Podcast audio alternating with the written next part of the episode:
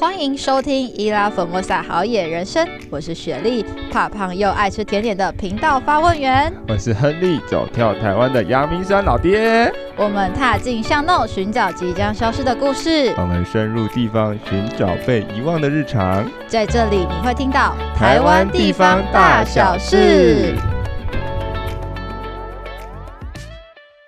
欢迎回到 SH 好野人生。那呢，我们这个礼拜呢，先分享一下好野周报的部分。那我们这一次呢，就有请 Henry 分享一下我们收集到的基隆资讯。哦，本周我们真的是又跳脱舒适圈。本周的呃，这一周要分享的活动几乎都在基隆啦，因为基隆最近一系列的呃大型的艺文活动或者是城市策展，其实都蛮值得推荐大家去看的。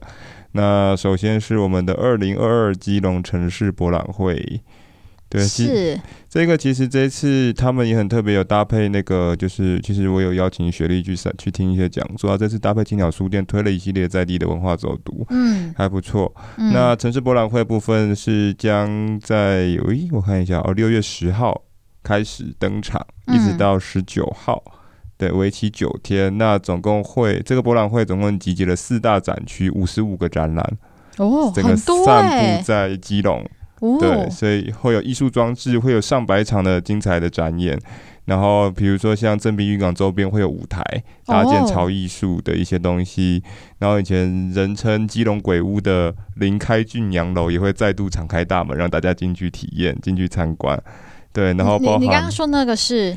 在基隆有一个当地，就是一般人都称它叫基隆鬼屋的林开俊洋楼，哦、这次再度有开启大门，让大家可以进去参观。以前是不能进去的啦，对。然后再来就是，大家如果之前去过基隆，可能会有印象，山上有一个很像好莱坞牌子的那个 Keylong 的那个字.那个字现在也因为搭配这次艺术机器，整个就是换新。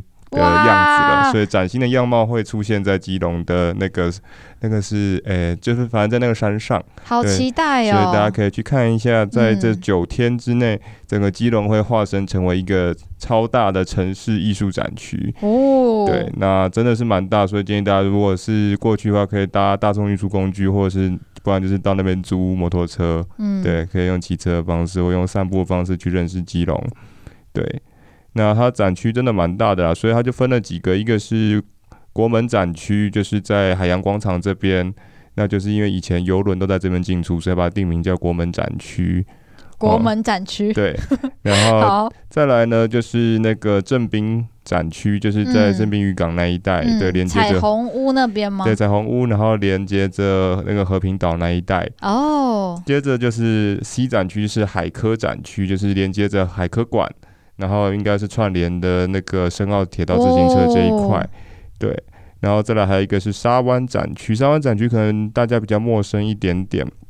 那在沙湾展区这边，近期有那个基隆的第一家成品书店进驻，它是把一个老旧的日式宿舍改建，那边也是非常漂亮。那边现在变基隆另外一个除了青鸟书店之外非常重要的历史古迹的重要地标。打卡秘境吧？对，没错，应该变打卡秘境。嗯、你说成品要进驻七龙了？已经进驻了，已经进驻了，已经开幕一段时间了。哦、那这个现在也是非常漂亮的一个日式老建筑改建的咖啡厅。哇，哦你是说是成品？结合咖啡厅的概念，呃，对，它就结合了一个在地的老屋，然后做了书店，啊、然后也有卖一些东西对，所以这个基隆城市博览会就蛮推荐大家可以期待一下，精彩可期啦，东西非常多哈，嗯，对，蛮好，蛮蛮特别，可以去体验的。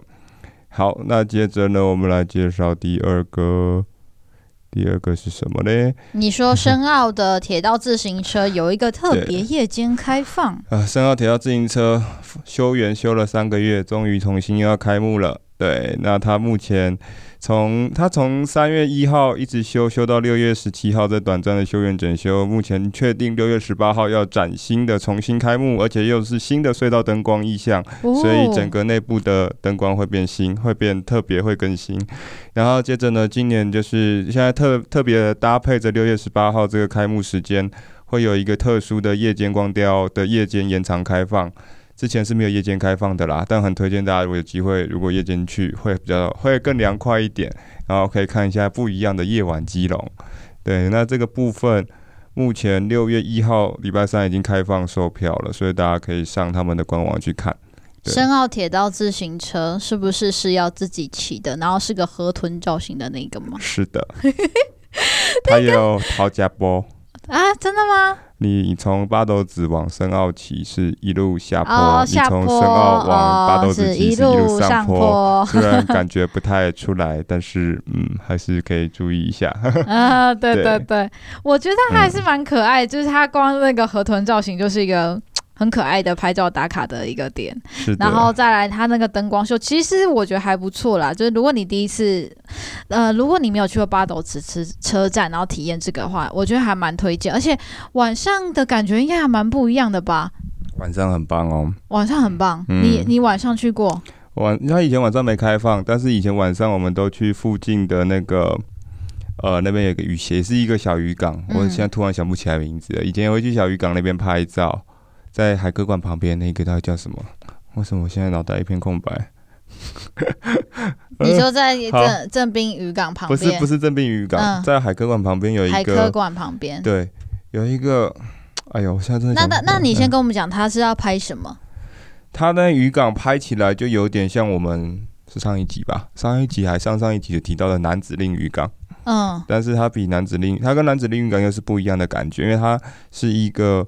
呃，有点 C 型弯的一个渔港，嗯、然后朝海出去，然后我们以前会拍渔船出去，那个叫做渔轨啦，就是那个灯光会拉长，这样很漂亮。哦、对，然后他们晚上其实还蛮特别的。哦，对。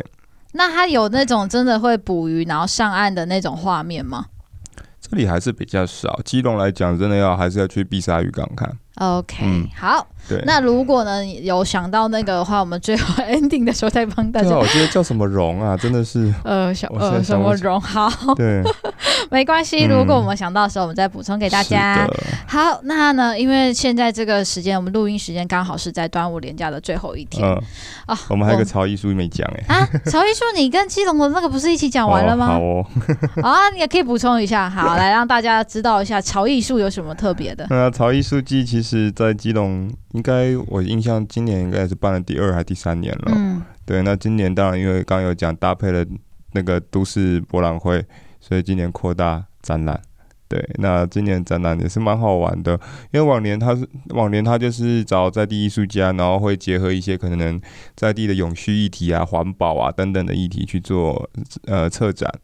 对，那今年的车展也是一样，散布在基隆各处，所以搭配都市博览会，大家有机会可以去看看。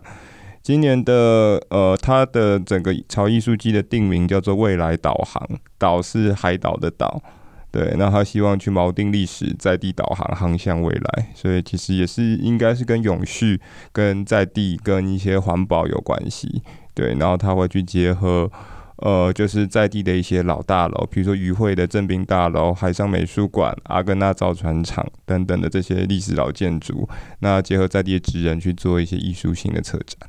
你自己有去过吗？草艺术季去，我是去年还是前年，我好像有去过一次。那让你的感动是什么？嗯、因为其实听完我觉得有点抽象。呃，大家如果有去过那个、那个、那个叫什么？我们讲艺术季啦，最有名就是那个日本濑户内海的那个艺术季。其实基隆，当他们这个潮艺术季是把。他把基隆做成像濑户内海这样的感觉，他还会去结合在地的一些历史老建筑，像去年在阿根纳造船厂就做一个蛮特别的。然后，因为他们很重视环保这一块的议题跟在地永续，所以他们其实，比如我们就看到，哎，原来。以前在海边看到被弃置的废弃渔网，可以变成这样一个大型的艺术。原来可能我们看的不起眼的浮呃那些浮标浮球，其实捡上来都可以去做艺术。嗯，对啊，我觉得这是蛮值得大家可以去思考的。就是，嗯，好，我们插个题外话了，就是其实，在澎湖有一个有一个啊、呃，有一群年轻人创创了一个东西，叫做海，诶，创了一间工作室，叫做海废实验室。嗯，大家如果去澎湖也可以去看看，他们也是在做这件事情，就是其实。他们从净滩开始，后来发现说，诶，垃圾永远捡不完，但是我们要怎么样把这些净滩上来的海废，就是海海底的废弃物，让再创造，让大家可以更有吸引力去做回收，嗯、去做再创造这件事情。所以他们成立了海废实验室，开始不止办净滩，更把净滩回来捡回来这些垃圾变成艺术品。对，其实台湾教人家怎么把它变成艺术。对，其实这几年在这一块，我觉得都做的还不错。嗯、那这个艺术机就是有这样子，有点异曲同工之妙。你可以用艺术的角度再去重新认识基隆这个城市，那也可以看到基隆城市的永续。对。因为我觉得讲谈永续这件事情，大家可能对于它没有办法有一个具体的想法。不过你刚刚讲完，我觉得就赋予它了好像某一种程度的意义吧。嗯，就你去的时候，你就不会觉得说单纯只是去玩这件事情，或者是去观赏艺术，但你会知道这件事情对于在地可能原本是一个可能问题，可是他用一个另外一个形式让你认同他。那第一个，你可能就不会开始丢废弃物得得到海上。那再的话，就是你会知道这些东西它可以变成另外。一种形式呈现给大家，或者它就是一个再利用的一种方法，嗯、我觉得还蛮好的。因为不管，其实我们在山上捡垃圾，就想说啊，塑胶垃圾还有没有办法变不一样？可能它也是另外一种想法，就我们就会有更多，应该说是呃脑袋的刺激嘛。我觉得可能吧。没错啊，因为其实环保的人有责嘛。嗯、那我们除了从少用。开始之外，我们能做能尽更尽一份力，就是尽量能去帮忙减少嘛。当然，很多人会说啊，海漂垃圾或是海废，很多是从世界各地漂流过来的，但是同样那是人制造出来的。嗯，对啊。那我们在减少的过程当中，怎么样去唤醒大家对于呃环保的意识？我觉得用用这种海废艺术会是一个蛮好的方式。嗯，对。听完我觉得还蛮有趣的，嗯、值得去参加看一看。嗯嗯，好，好，那接下来呢我们就要回顾一下我们这个端午连假的有趣活动，哦、因为我觉得真的我们三天根本没有闲下来的感觉。划龙舟没啦？我们划三天龙舟，大家 路上龙舟。我们去了很多的地方，而且这些点其实都还蛮有趣的。嗯、我们原本想说到底要不要录一集，然后跟大家讲我们到底去探了哪些点，然后推荐给大家。哦，真的是不管你。什么时候去都很不错，而且我们刚好某种程度上避开了大部分的人群，大家真的都没有到这些点去，嗯、所以我觉得这个叫做嗯秘境点嘛，应该秘境点也是意外吧，因为就我们本来没有排任何事情，我们本来大概只排了一件还两件，结果殊不知嘣嘣嘣又变成。三四件，对，真的是很妙。就是有时候 就是计划赶不上变化，哎、欸，这样对吗？好，那呢，我们就来先讲一下有关于阳明山的路线好了。阳明山的话，其实因为大家也都是假日时间可以来走走，所以这些点就跟大家分享一下。然后，如果呢要避开人潮，其实呃有几个方法，你可以跟着我们的路线走，那可能就可以稍微避开一下，因为这些相对应该蛮冷。比较冷门一点点的，呃，是啦，哎、欸，我觉得啦，啦因为我自己没有去过，所以我才觉得有点冷门。好，嗯、那呢，第一个呢，我们就在现在讲一下，就是啊、呃，我们现在有在收集台北的那个，嗯啊，阳明山的东西大众走。对，那因为它东西大众走的全部的名字还蛮长的，阳明山东西大众走什么、呃、活动，活动总共有十个字，那你必须要集满十个字，你才可以去换小礼物。哎、欸，我记得好像换证书吧。对，换证书，换证书。对，嗯、那因为有时候有些人没有买本子，不过你还有另外一个方法是，你可以跟他拍照，嗯、那也是一种方法。那我们现在就，我们这次就走了一个点，就是、嗯、呃，单纯的大屯山主峰的 O 型纵走。对对嘛，嗯、这个点其实啊、呃，应该说，我常常去二子坪执勤，嗯、但是很少人跟我说要去走这个路线。嗯，那以前可能像 Henry Henry，你以前都会直接开车上去，呃，晚上的时候就带梅亚上去，不要不要把我卖掉。所以呢，你可能就很清楚，哎，我都不知道这个地方。别这样讲。好，那你来分享一下这个为什么你会想要推荐这个路线？然后因为我是执勤完，然后他就说，呃，我们要不要去走走？看，我想说，嗯，大屯山主峰，听听我的那个执勤的老师们都说，好像也还好，走起来应该是轻轻松松啊。刚开始走，真的觉得哇，在公路上走起来真的很轻松哎，但啊，走上去走了，你走了到第二观景台之后，就觉得好像有点远，而且好像还要下山，有点长。好，我们就来，对，我们就来讲一下这个大屯山的主峰的 O 型纵，它的特色在哪里？好。嗯，首先我要澄清，我要撇清刚刚讲的都是 都是过去式，不代表本台立场，不代表本台立场，也不代表亨利老爹的立场。好，好，好，对，好，以上纯属虚构了嘛。好，我们回到重点。呃，其实今天本来本来计划，呃，原本想法跟计划不是要去走东西，不是要去走大屯山，对，本来是想说趁着连续下了将近快一个多礼拜的雨。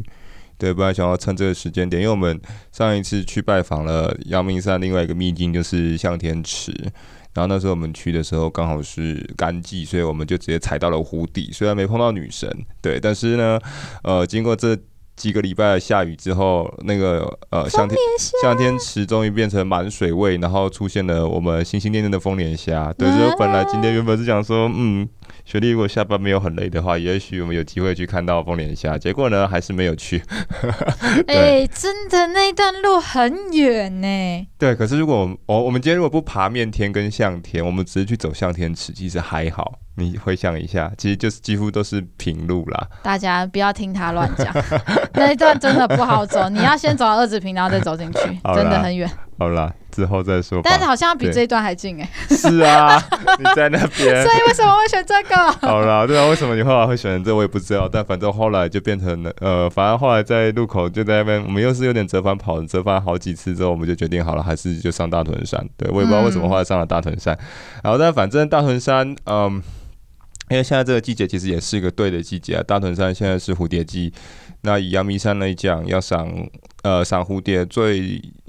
多蝴蝶的地方大概就三个地方：大屯山，嗯，再来就是七星的主东峰，接着就是梦幻湖周边，嗯，嗯，对。但是，一般以大屯最多，所以其实阳明山的一些呃研究员也都会以大屯山这一边或者是二子坪这一带来做研究，嗯，对。所以我们就从我们这次呃算是也算讨价包吧，就是我们就是选择比较轻松路线，就是走以前的那个公务。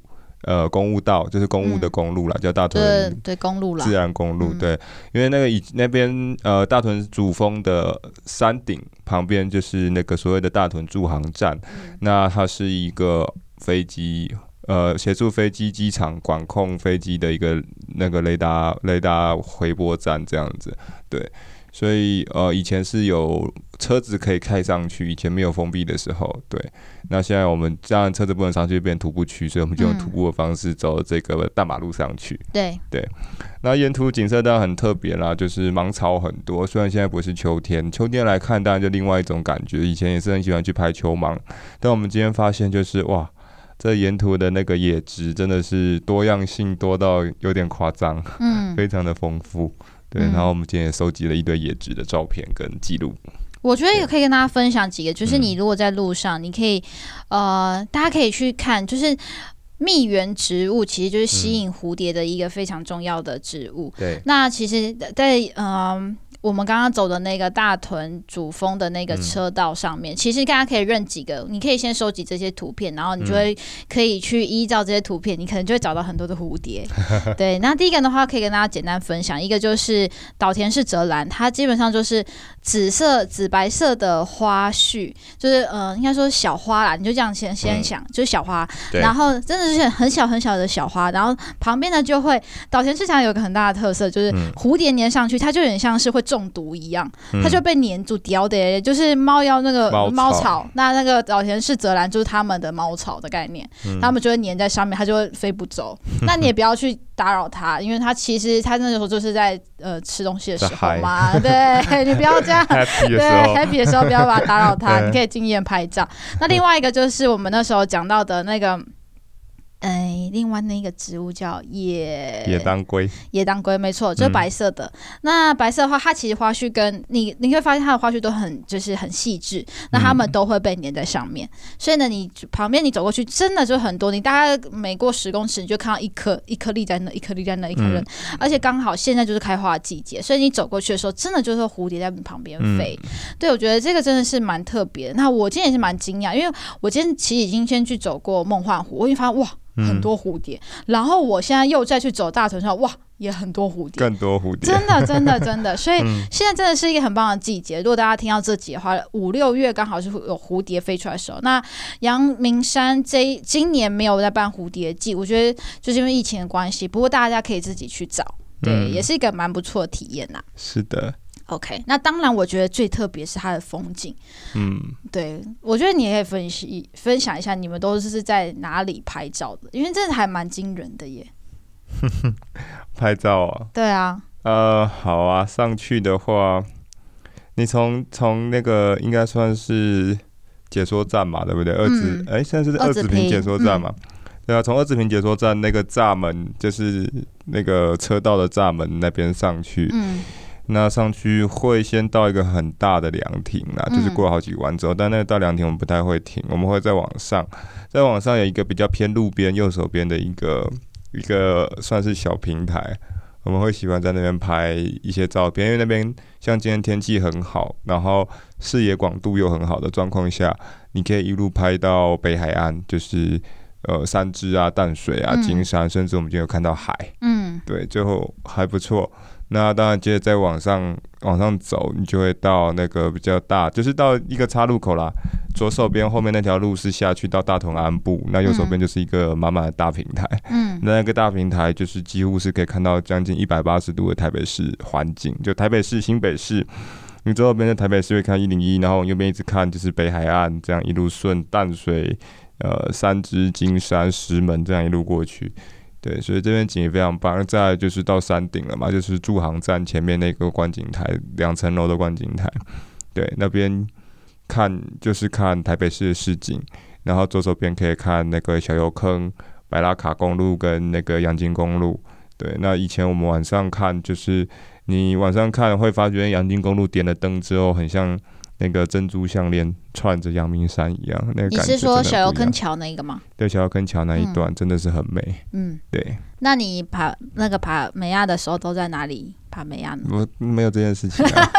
可恶，为什么被调查？好、哦，对啊，要不然要问你哦。没有了，哎，不要乱讲。好啦，所以你晚上都是会在哪一个点？嗯、你平常就是可能在哪里喝咖啡嘛？你总要看，看哪里人少，只能这样说。哦，晚上人真的很多吗？两件事情，看哪里人少，再来看哪里风小。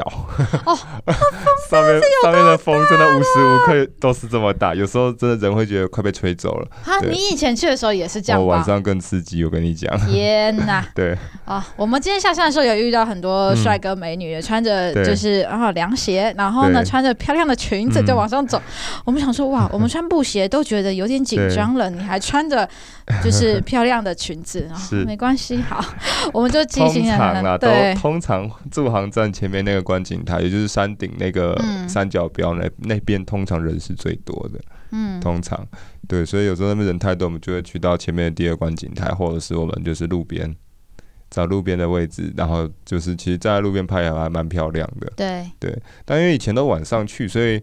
其实没有很认真的发现前面的几座山是什么山。今天第一次白天去，终于哦，原来那是面田跟香田，真是恍然大悟的感觉。而且很多山头都可以认得出来耶。对对，对但是真的晚上去就是一个黑影一个黑影，然后就是、嗯、哦就这样子啊，然后想说照什么，反正就就阳明山嘛。嗯，我觉得 这个东你刚刚提醒我一件事情，你第一个你如果要去想要看到台北市啊，现在像说北海岸环境的话，这真的是一个非常非常棒的地点。我那时候我记得我在山上的时候就说哦，这个点呢真的比那个观音山的一百八十度的硬汉岭。的那一个观景台还要强超多倍，而且因为你现在在的这个位置基本上是算是很高的制高点，它只比七星山矮一点点而已哦。没错，对，所以你基本上你可以看到你刚刚你你想爬的很多的山头，像是沙帽山或者是你刚刚说蔡公坑山等等，基本上你就是俯瞰它。所以我觉得这真的非常的特别，真的。对，虽然这风真的大到我真的要避冰了，但是就是啊、哦，值得啦。晚上去我觉得也值得啦，就大家要值。嗯就是如果真的要找一个非常非常特别的夜景地点啊，这里推荐。现在有马路啦，是真的轻松蛮多的，嗯、对啊，大家可以去挑战一下。那当然，大家如果有来阳明山这边走这些山头，如果你对像我们现在在收集的东西大众都有兴趣，也记得去游客中心或者是各解说站有贩卖铺的地方都可以。就是购买那个东西大众走的手册，我觉得蛮有趣的啦，真的就像收集几张一样。是啊，不然就上网买啦。嗯上网的话，官方唯一授权是去活动咖的网站，有做寄送这样子。哇，你怎么这么了解？好棒哦！好，阳明山代言人耶！好棒，我们都阳明山代言人。阳明山国家公园有没有听到？口号干爹，请把这一集再输送给他们。好，那呢，另外一个呢，我们要推荐的一个是超级超级冷门路线。如果呢，大家呢今天呢有去发现阳明山，就发现我们发了一个文，就我们去阳峰古道探秘。对，这个真的是冷。冷门冷门，他呢就在我家的旁边的巷子往下走，但是呢，从来我爸就没有带我去走过，我都觉得奇怪。这条路我每年过年我都要去旁边的大坑庙拜拜，真的没有经过过，真的非常。我就有去我们这条路线，就是阳峰古道的路线，其实就是从大坑庙的这个地方往下走，你会经过有一个叫仙人掌园的地方。这以前现在有在营业了。那它的仙人掌非常特别，就是从非常大高大大概呃两公尺的，我们今天没有，我们那天没有去看，我们没有去看，就是它有两公尺高，非常高。高的那种巨无霸仙人掌，跟小小的你可以放在、哦、呃办公室，当自己养的那种多肉植物都有。嗯，对，所以我觉得这个地方蛮有趣。然后它现在有下午茶，那我们以前呢最多就走到那里，那就结束喽。我们等下等下 call out 一下，呃，找一下爸爸下来。好，但是我们讲一下阳峰古道好了，它的特别的点在哪里？阳峰古道，呃。我们会去走，其实应该几个原因吧。就是第一个是我们有在录音室的附近在找一些新的秘境的路线。对对，那这跟我们之前有写过，就是你可能不知道但会很意外的 point。对，里面有提到我们未来可能会有一个山上的二点零计划。嗯，对，没错。那这就跟二点零计划有点关系，所以我们去探了这条路。那再来就是，呃，陈如雪莉说的，就是录音室在附近。那但是。我们每次就是基本上骑车或是开车，就是看到那个牌子写个阳峰古道仙人掌园，然后就一直很纳闷这到底是什么路，但是从来没去走过。对，然后因为加上我们上一次有去走了那个一号水源，呃，三号不三号水源啊，就是有去走那个青春岭那一段的水管桥。对，那一段其实也是跟阳峰古道有点算是对接在一起，可以串成一条很长的线。对，所以就促使我们去探索这个阳峰古道这条线。对，那今天呢也真的是还蛮夸，哎、欸，不能说夸张，就殊不知我今天社团一发，现在目前已经八十九个人，快九十个人按赞。Oh. 对，那阳光古道真的是，嗯，坦白讲是蛮短的，以阳明山的古道来讲，对对，那它真的是蛮冷门的，就是我们去走也发觉，其实虽然路基是有整理，但是。真的有几段还蛮野的，就是状况还没有到很好，就大家走路可能要去走就要小心。那今天也很感谢，就是我们在社团 po 文之后，我们有社团上的一些网友就很古道热肠的跟我们分享了阳峰古道的历史故事。嗯，对。那这段古道其实就是在日据时期，当时住在后山公园这一带的住户，他们要挑菜去北投贩卖的时候就会走。嗯，对。然后当时也因为到北投只有前山公园有一条公路可以走，然后公车票就是有分两段票跟一段票。嗯、那当时的人就是住在这边的居民，包含小朋友、学生，为了要省这个公车钱，他们就会走阳峰古道下去，然后就可以省一段公一段公车票的钱。嗯，对，所以这条古道是因为这样子而出现的。对，所以这跟在地的一些生活啊，还有历史其实蛮息息相关的。嗯，对，就蛮特别的。然后我今天在阳湖古道上也看到了非常惊人的巨大香蕉的花哦，对啊，对。那真的是 很久没看到这么大的巨大香蕉 出现在路中央。我们那天还我们在路上还有跟那个那边的农夫伯伯聊天，就问他在那边做什么。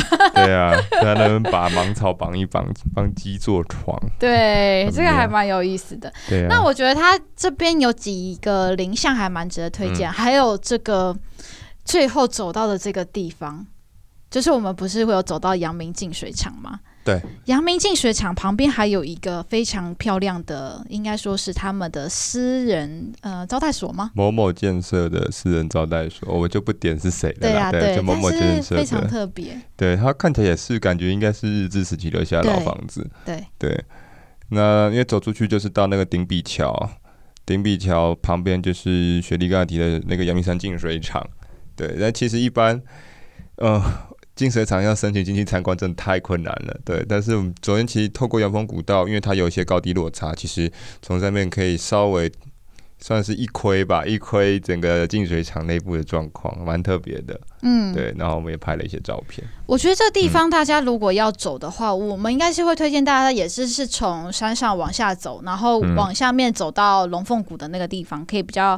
或者是啊、呃，什么样地方让大家搭车比较方便呢？推荐大家跟着我们走，好吧？没有啦，大家下载那个离线地图吧。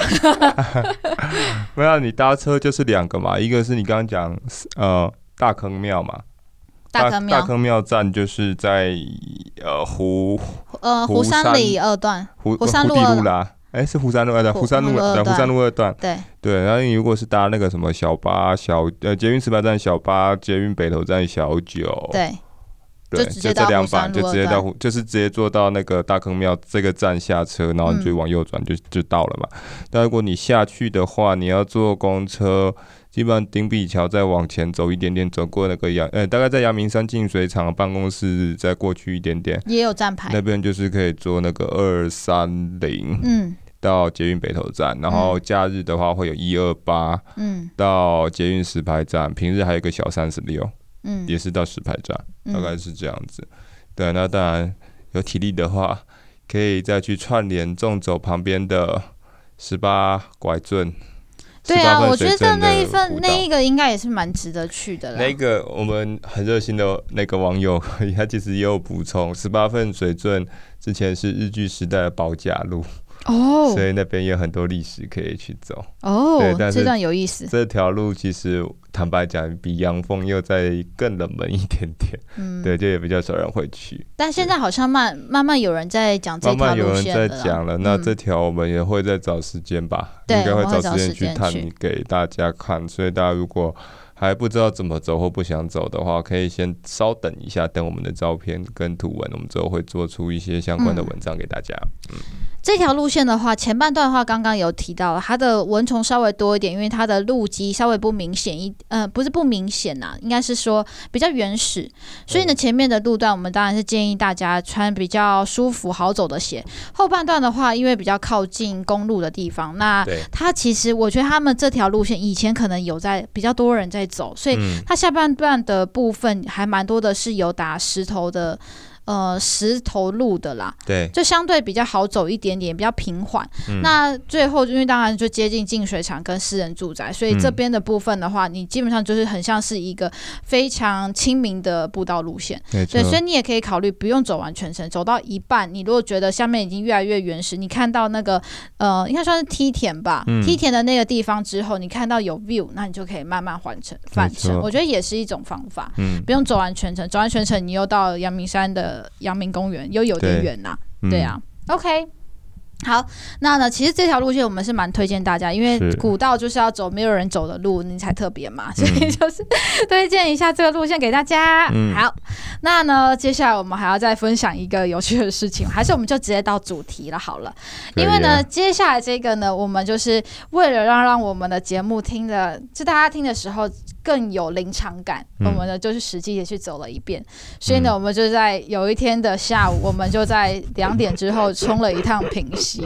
啊，你知道坐坐坐摩托车撞铁屁股才到哎、欸，而且中间还下了那个 pouring rain，就是 red 那个 red cats and dogs 的那一种可怕的雨，你知道吗？英文都被激出来了，但 你知道吗？真的很夸张哎，吓猫吓狗，真的，大家、嗯、哦，大家不要不相信那个平息的雨，他如果跟你说八九十趴下，而且有打雷的话，真的百分之百就是这样子。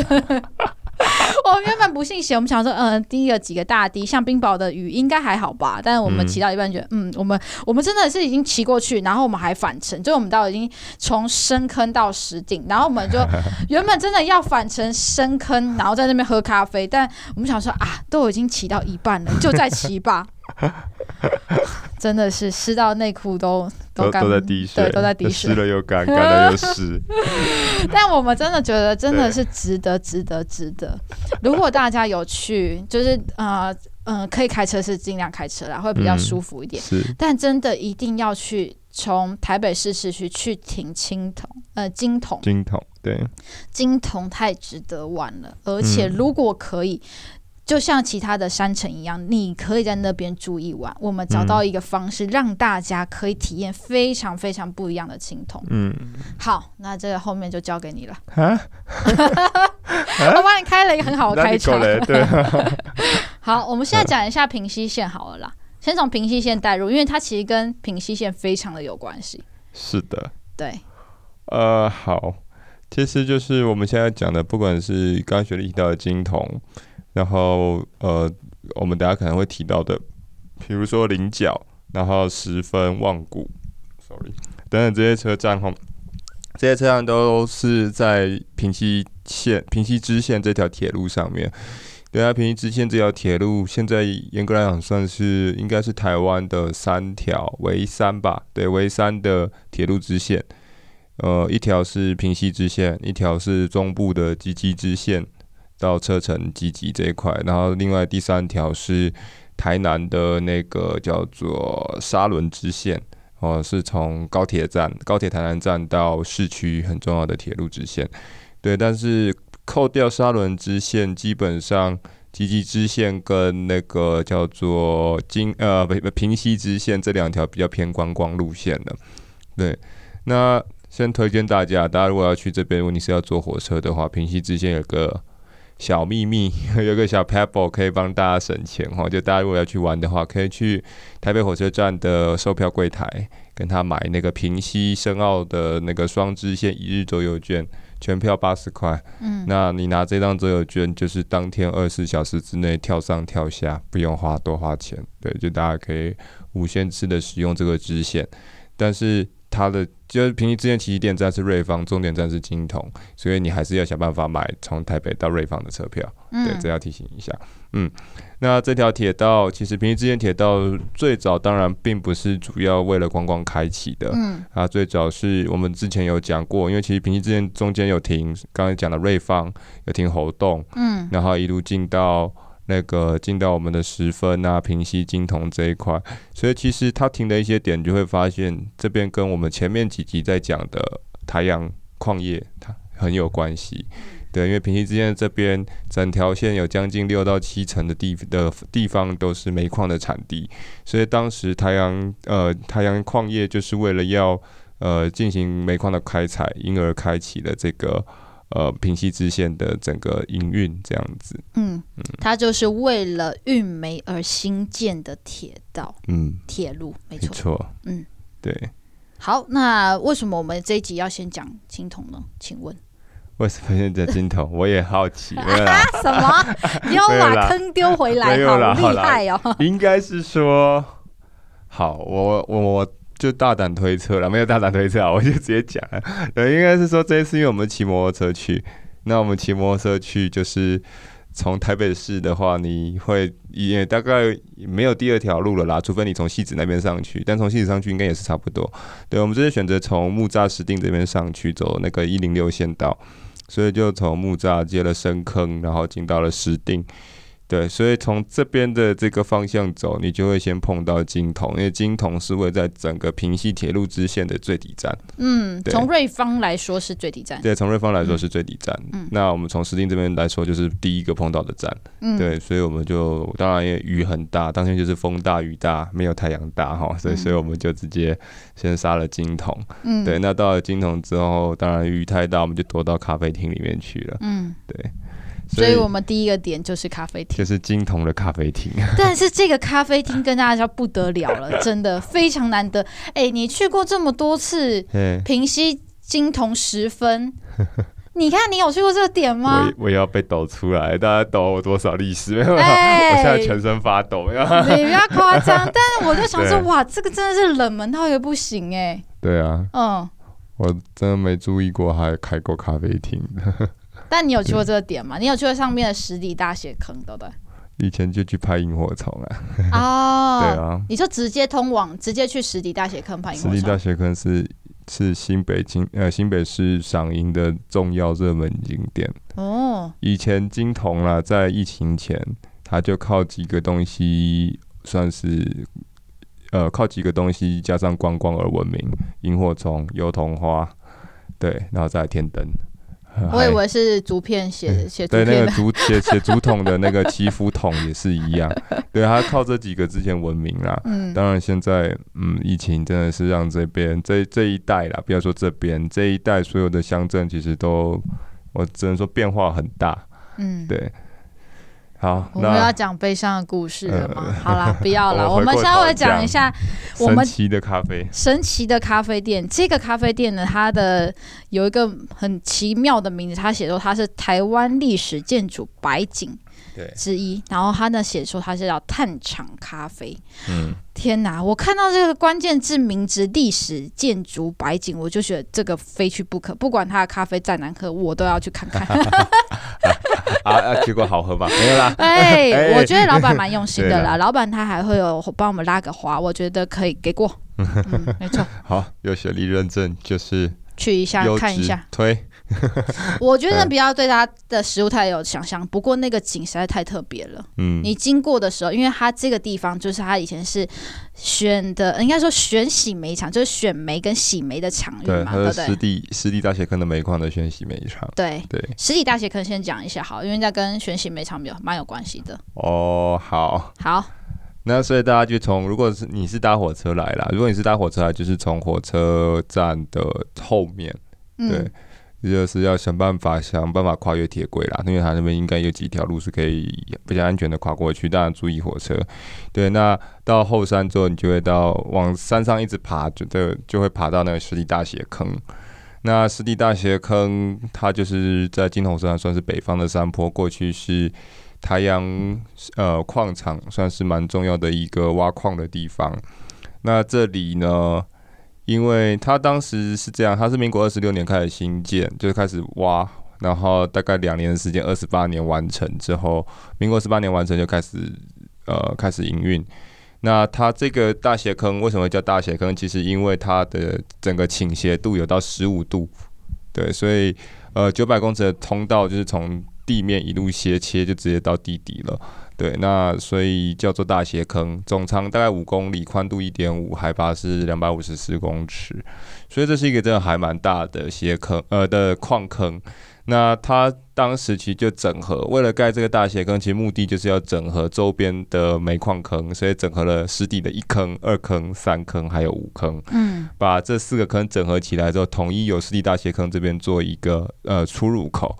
对，因为湿地大斜坑这边就比较靠近那个我们刚刚讲的选洗煤厂，嗯，这样方便呃方便管理，也方便那个运送，嗯，这样也可以节省成本，嗯，对，所以也因为这样整并了这么多个矿坑之后，湿地大斜坑其实当时变成全台湾大概产量最多的一个煤矿坑口，嗯，对，所以这周边当然除了大斜坑，呃，旁边还有那个当时的一些办公室，然后一些。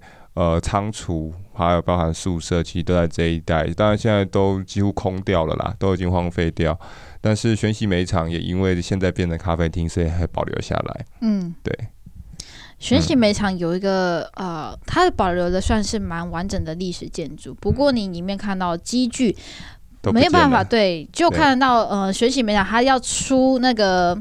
要怎么样？要运送的那个那个叫什么漏斗形状的运送口吗？应该说出口吧，这样讲吗？送料口。送料口，好，我们就先这样子名字，大家可以想象一下，就是有一个漏斗形状，然后它那个煤矿，就是你选洗煤完成之后，嗯、它就会可能是呃，让它可以集中到一个地方，然后运出去的。这个口这样子，嗯、那因为这建筑物实在太太特别，你因为你可以完整的看到那个漏斗形状。嗯、那现在呢，你喝咖啡的地方大概是在三层楼高的位置，对，它就有点像是一个中空的高脚楼的感觉，这个真的是非常特别。嗯、那因为你可以看到它完整历史建筑，然后你在这边往外面看，你还可以看到这个地方非常漂亮的山岚。嗯、这个为什么我们要特别讲？因为这里的环境得天独厚，也让后面呢，你呢。为什么我们会说要建议大家在这个三层住一晚的？有一个原因也在这，因为这里的环境还蛮不错的。嗯，虽然就是打雷下雨就不怎么样啦，但就是这样子的环境真的是还蛮好的嘛。嗯，对啊，没错。OK，那呢，我们就来讲一下后续，就为什么我们要特别讲这个地方？因为这里其实还有啊、呃、发展，刚刚说跟矿业有关系，就是他们一定要有管理的人员，他要住，他要饮食，他要有他的休闲娱乐活动，所以我们就看到这个地方有保留了一个大片的日式的宿舍群。它它上面我们就。我们就在找那个老地图嘛，老地图他就看到有一个写说太子宾馆，嗯，太子来过，好，我们就就要去找嘛，对不对？我们还特别问了老板，老子老老板那个太子宾馆在哪里？对、嗯，好，那雪莉提到这个部分，就是我们讲金童很重要的，算是古迹吧，就是日式的宿舍建筑群。对，那它其实的位置就是在现在叫白石村。诶，白石村其实，在金童这边算是很早很早开发的啦。嗯、白石村大概可以追溯到乾隆年，清朝乾隆年间就有垦户进驻到、嗯、呃白石村这边进行呃金童这一带的开发，所以它对呃金童本地的历史来说非常重要。嗯，那我们这次当然它就是从那个金童老街要走出来，然后你要跨过那个现在很知名的天灯派出所那个。呃，天灯前面的马路这样子跨过去之后，然后下坡到基隆河的河畔，你就会到，嗯，也、欸、不是基隆河啊，反正就到那个河畔，你就会到、嗯、到这个很漂亮的日式岛宿舍群。对，那这边当然，呃，刚刚雪莉也提到一个，就是以前称作，以前大家都称它叫太子宾馆，对，但其实后来经过史料的查证证实，它其实并不是太子宾馆。对，它是当时台阳的一个叫呃台阳的算是呃俱乐部，台阳公司当时在这边盖这俱乐部给呃他们的员工使用休息，那当然也可以招待外宾。那据史料记载，当时甚至附近还有高尔夫球场，嗯，但现在球场也不在了。对，所以现在可以看到就是一床一床很漂亮的日式老房子。对，那。当然，首先会先看到的那一个，现在好像是被改建成，我记得是餐厅，是不是？你说真朴斋真朴斋，嗯，我觉得看起来它是没有对外开放。对了，嗯嗯，一个被改名叫一个一个被改建成叫真朴斋啦。但我们现在这个东西，因为查不太到太多资料，所以这个可能有待再确认它到底现在的的功能是什么。但是后面有两间。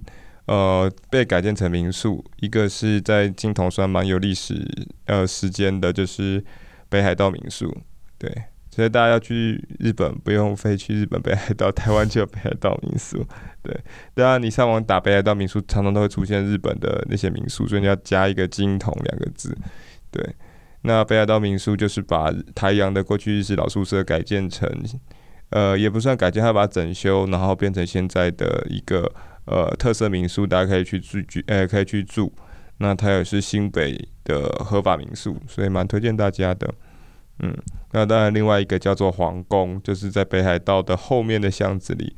那皇宫民宿其实当时这栋呃老建，应该说这两栋老建筑会被叫皇宫，是因为它是当时台阳煤矿的矿长在居住的，所以。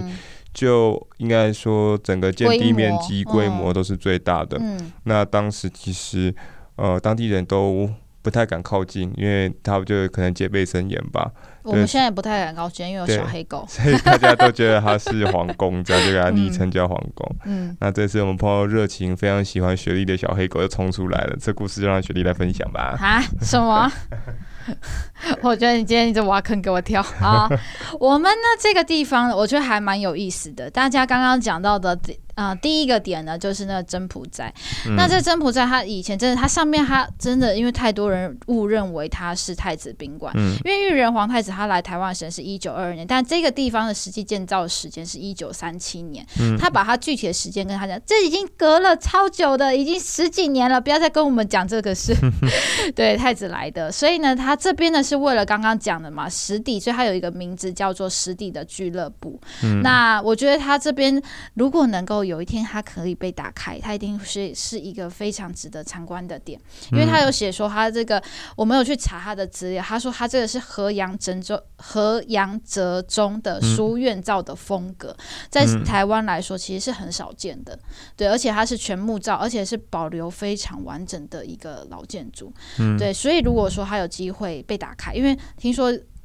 这就是一个传闻啦。对，我们这也可以分享一下，嗯、就是有传闻说这个真的是花了啊蛮、呃、多钱去做一个整修，也当然是要去修复嘛。对、嗯，修复完之后，它还是变还是私人的，所以。嗯可能有部分被打开，我们不确定，因为老我们那时候还有去问矿场老板说，矿场咖啡的老板说，老板，请问我们这地方可以参观吗？他说啊，那你就去敲门看看呐。我们觉得还蛮有意思的啦，反正就是大家有机会，如果他真的被打开，或者是我们真的哪一天进去了，我们再跟大家分享这样子。嗯、那另外一个就是皇宫。跟刚刚讲的另外一个就是北海道，嗯、那这两个点呢，就是我们我们就是发现它真的是非常的不一样，而且因为它能够对外营业嘛，你在外面其实可以一窥里面的一些建筑。嗯、那重要的话就是像它的黑瓦，其实保留的非常的完整，嗯、我觉得应该是看起来没有在修复过吧。